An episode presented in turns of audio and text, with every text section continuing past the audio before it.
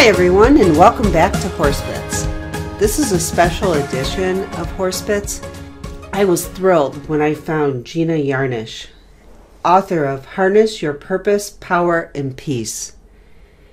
I've talked to Gina several times.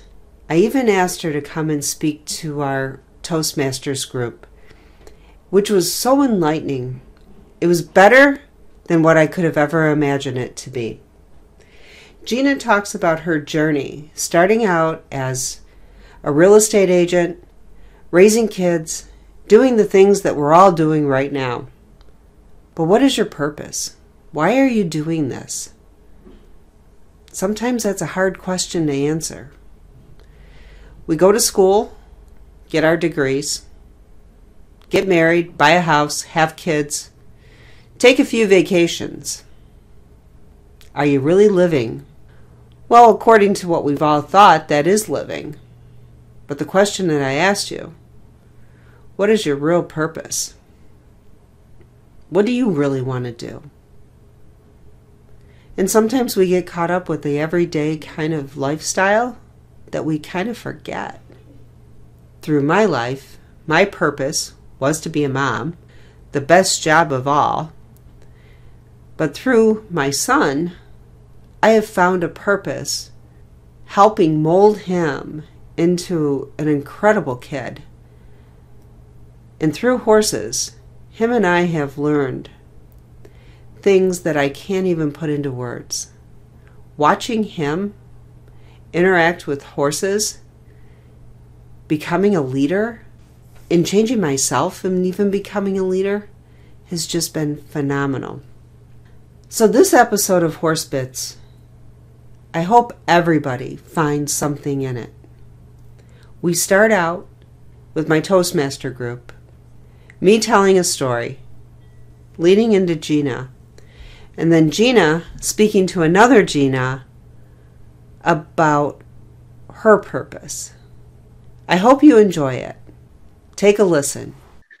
So uh, on the agenda, I put your purpose in life is to find your purpose and give your whole heart and soul to it, from the Buddha, because I believe tonight will be all about purpose night, which is Karen, since uh, Gina is a guest of hers. She's bringing it to her club. We really appreciate that. So right now, I'll turn it over to Karen. Thank you, Greg. Um, fellow Toastmasters, this evening, we have an opportunity to have a guest speaker. Earlier this week, I took my son, Horse Bits. He's seven years or six years old. He's just learning how to ride on a little pony that's kind of stubborn, Hershey. And Hershey's the pony they start all the kids out on. Now, obviously, Hershey knows he's the one that the kids start out on. And he probably knows that the kids don't know everything that there is to know about horseback riding yet. So could he be a little stubborn? Absolutely. So little Scotty was on Hershey trying to make him go. You see a trainer in the ring, and a trainer who's learning, who's very good, by the way. She kept encouraging Scotty to keep going. Kick that pony. Make that pony go. Hershey, still being a little stubborn, wasn't going anywhere. The younger trainer turned to the senior trainer and said, I'm doing everything that I can do. And Scotty's doing what he's supposed to be doing. I don't know what to do. Senior trainer says, keep him going. Show him what to do. Get him to kick that horse in the right spot to get him moving. Keep encouraging him. Senior trainer knew her purpose was to get trainer, younger trainer, and Scotty to work together. She was the true leader at that moment. My eyes were opened. She wanted both Scotty to succeed and her young trainer to succeed. I saw her step in, work with Scotty and Hershey. And before you knew it, Hershey was doing what he was supposed to do. Everybody had a purpose, and that purpose was to work together. Gina's going to take and share with us some of her experiences, uh, where she started out at, believe it or not, in re- real estate, which has led her into an equine therapy. But the thing she's going to do is show us that life doesn't just end when we succeed at one thing. We should always have a purpose. And Gina has developed her book, Harness Your Purpose and Power and Peace. And she's going to share with us her story, her journey, and why this is important to us. Gina, welcome to Insights Toastmasters. Toastmasters, let's give her a round of applause. Wow. I did not come prepared in the sense that I was going to give you any type of presentation. What I had hoped for, and my wish is, is really to connect with you guys and try to help you as much as possible. So I'm going to share a little bit about my story. Importantly enough that Um, you know, the one thing that we notice, that I notice in life, is that it doesn't matter where you come from. It doesn't matter what you start with. It doesn't matter what your educations are. It doesn't matter what your limitations are. What matters most is what's in your mind. And whatever your mind can think up, the more results you can create in life. One of the most powerful things that I've done over the years, and it's always been amazing how, um, you know, people that are in my inner circle say to me, Gina, you accomplish more in one year than most people do in a lifetime. Why is that? And really what it boils down to is it's more than just a bucket list. If you think about years when you first start out, you know, earlier years, you're in high school, you graduate high school, and then through time you Uh, do the things that you're expected to do, right? You get out of high school, maybe you go to college, you buy a house, you get married, you have kids, maybe not all in the same order, but you know, you get the gist of that. And then you have your career, or you start a business, and then you start to live life. And by the time you hit maybe thirty, thirty-five, all of a sudden we see that there's this pattern. And the pattern is, is that life is really busy, but you don't feel like you're going anywhere. Or, or you have this repetitive pattern of living each day in and out the same way and not really creating what we want in life, but we often don't know what we want because we haven't given it any thought. Or if we haven't given it any thought, we have people around us that have a, you know, have a way of diminishing those ideas that we have, like you can't do that, right? And so we call them our dream stealers. Um, for me, I started out, I was orphaned as an infant. Luckily enough, I was adopted into a wonderful, amazing Italian family, grew up with fourteen aunts and uncles, was, you know, very much loved. But even with all the love that I had in the world, I had my own limitations as a young child that were really restricting me from, you know, kind of coming out of my shell. I had self-esteem issues. I had confidence issues. I had speaking issues, all of these things that harbored inside of me because of my own doubts. Um, and limitations that I was making up in my own mind, right? Um, but over time, breaking out of that shell, um, unfortunately, first working as hard as I was working, I don't know if I was trying to prove something to somebody. I uh, don't know. You know, I've often thought about, well, maybe it was because I didn't think anyone would be there for me, so I had to work really hard. But by the time I was thirty-five years old, I was having a heart catheterization. So, I mean, yes, I was overworked. I had my own real estate business and property management company. I sat on a lot of different boards, from business development, economic development, board of realtors, P T O traveling, like you name it. When you're a leader, you seem to take on as many, you know, positions as possible, um, and you keep yourself busy. I had four children at home, and I had a husband that worked for the sheriff's department, but he was on a night shift. So uh, eighty percent of the time I was on my own. So if I wasn't working, I was caring for my kids, or I was taking care of business, or I was caring for my elder parents because they adopted late in life. Well, when thirty-five hit and I had my heart catheterization, um, I came out of the recovery room. And of course, you know, the doctor always has that famous saying, I have good news and I have bad news. And, you know, just give it to me. And so the good news was, was that there was nothing wrong with it. The bad news was that he said was it was in my head. Now, this sassy young Jersey girl that I was at the time, had I not been on so much anesthesia, I probably would have gotten off the table and decked him, only because I didn't understand what he was trying to tell me. And what he was saying was that my thinking habits, my beliefs of who I needed to be were my biggest, you know, detriment. And, um, you know, from that point on, my husband and I had taken a really big, you know, look or, you know, broad look at where we were in life, and he had the opportunity to retire. And so we ended up relocating to a one hundred sixty acre farm in Northeast Pennsylvania that we were planning to retire to at some point, right? Um, instead, we moved here. We still had two kids at home. I started commuting back and forth to New, New Jersey, and um, I always wanted horses, but when you live in the city, it makes it really challenging.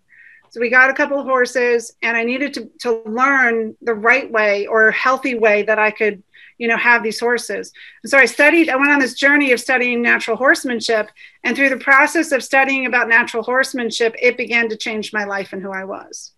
And the first thing that I noticed was that the medicine that the doctors had given me, I wasn't taking anymore, not because I refused to take them, but I just felt better. And um, I think the very first thing my horse taught me was how to quiet my mind, because I had gotten in this pattern of always being, in a sense, turned on. You were always going, you were always thinking, what do I have to do tomorrow? What do I have to do before I leave? What am I going to forget? And then when I would put my head down on the pillow at night, my mind would go even faster. And so playing with the horses, you know, because you're playing with something bigger than yourself, that's not verbally communicating with you, it forces you to look inside yourself and start to question, like, well, how did I do that? Or why did I do that? Or why did he respond that way? And just in that small amount of time, I had control over my mind. And that was the biggest thing, is that people, you know, there's only one thing in our entire life that we have control of, and that's our mind. And most people don't control it. Mm-hmm. You know, you're just either, your mind is thinking for you, or you're think you're making it think in the direction of what it is that you want. So go, you know, move forward sixteen years from when we relocated to Northeast Pennsylvania. I started to work with horses. Um, and just so you all know, it is not therapy. I do not do therapy, but I do equine assistant learning. The difference between the modalities is that one, you have to have a counselor in the arena, and the other one that you don't. We think of it as a mastermind with horses that's specific and driven on results. Two, so moving forward through today, people had started to come and see me. I started to help them. I started to see a pattern of why people were coming to see me. And so that's how the book came about. And the book, the twelve chapters that are made up, are all the lessons, that things that people saw or came to me for. And then I put them in a particular order based on what I call in psychology, there's like this, um, they call it, um, there's three different phases. I just had a, a roadblock. Uh, now, oh geez, what is it called? I can't think of it, but it'll come to me. There's three phases, kind of like where you are now, then the challenge, and you bring it all together, but I can't think of, of what the specific words are right now. And so that's the way the book is made up. It's like, it's, you're talking about the now, and then in the middle of the book, it's kind of like pushing the envelope. And then at the end, it's pulling it all back together. So that's Harness Your Purpose, Power, and Having the Peace of Mind.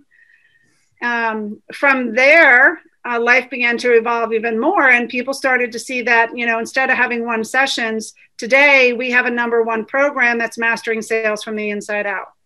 Right? Because it's not about the outside person, it's about the inside person that needs development. And that's what about eighty percent of the training programs out there misses. And so any script that's out there usually only talks to about ten percent of the population. Therefore, you only have ten or twenty percent of the sales force really driving revenue, and the rest of them kind of get left behind. Um, it's just a beautiful journey as to where I've come to where I am. But the the pivotal point of all of this really boils down to, when we're talking about having life balance and having a thriving life, is conditioning our mind to think from an end result. What's an end result that you're looking to accomplish? Now, if you haven't started, you know, if you haven't thought about it in that way, sometimes it's a bit challenging to think beyond thirty days or beyond a year. And, but you start to condition your mind to think from that space, then you learn how to reverse engineer the plan. And all of a sudden, now you're starting to see life and success go in a whole new direction. Does that make sense for you guys? Mm-hmm. Um, yes. But most of the people that we talk to, you know, that I come in contact with throughout the day, and I mean, I do sometimes two to three hundred breakthrough calls a year. that's the missing link in every call that I have, is that they don't have a future plan to where they're going. So the bucket list is done. You've done your education, you've done your marriage, you've, you know, got your house, you have your kids, your kids are in school, and it's like, okay, now what? Now we get so wrapped up in our children that we, you know, ten, fifteen years go by, and then now the kids are out of the house, and like, now what? You know, um, what do we do? Where do we go? And it doesn't have to start there. It can start very young. For instance, you know, like my own four children, all of them have had houses. They bought their first house between the ages of twenty-one and twenty-three. Not because I told them to, but because they had a plan, right? They made a plan. They were determined to do it. This is what they wanted. And that's where they went. They saw their parents take thirty-day vacations. My children have figured out how to take thirty-day vacations, right? So it's coming from the space of, is what is it that you really want in this life while you're here, without judgment? And you start to, we always say, like, write down as many things as you can possibly think. Because in the beginning, the first couple things that you're going to think are things that are of the conscious mind. But when you start getting into the longer part of it, now you start getting into the good stuff, and you and you don't want to question it and go, oh, well, how do I do that? Right? We just want to write down as many things as we can. Man, why do we want to do those things? Why are they important to us? And then you put them in a particular order. And before long, you're going to see your mind is going to start to expand in different directions. And you're going to start to enjoy life in a whole different way. People always say, I just want to be happy. Well, guess what? There's no amount of money that buys happiness. I work with some of the wealthiest people out there, billionaires that we have come into our programs. And one of the things, even with the amount of money that they have, they are very unhappy, because ha- money doesn't buy happiness. It's the things you do in life that gives you that happiness. And so we're really good at working hard. That's great. But you got to play just as hard so that you can recharge yourself. If you're always just working, you think of your body as like a gas tank. That gas tank, if if you're not putting anything back in it, it's constantly being drained. The only way that you can fulfill it is to have fun. And so if you keep that in balance all the time and you know where you're going, life is going to become more enjoyable today. It doesn't have to be something that you wait to in a future time for it to happen.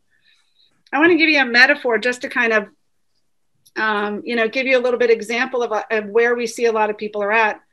If you were going from, say, California to uh, Hawaii, right? And you were taking a sailboat from California to Hawaii, and you have all of these capabilities, you know, where you're at right now, you get in that sailboat and you're able to pull it out into the marina, and you're, I think it's the Pacific. Yeah. That you're out into the Pacific Ocean, and now you're there. You're there. That's life. How are you going to get to Hawaii? Right. And that's where most people are stuck. Most people are stuck in the middle of the ocean, not knowing what direction they're going, why they're going, what they're doing. And then all of a sudden they're hitting forty, fifty, sixty years of age and saying, you know, I missed out on so much. But you don't have to miss out on so much. Uh, the beautiful thing, my husband and I sat down at the start of the year, and we've accomplished so much in our life that it's scary to think of. We don't know what to think of. Like, what can we do next? So um, that, you know, I mean, that's it in a nutshell, is really being able to expand your mind from where you are to where you want to go. Think about a bow and arrow and a target, right? You know, you go to shoot the bow and arrow and you've got to hit it on the target. Bam, you hit the target. But we spend so much time in our mind thinking about everything else that we never get to the target.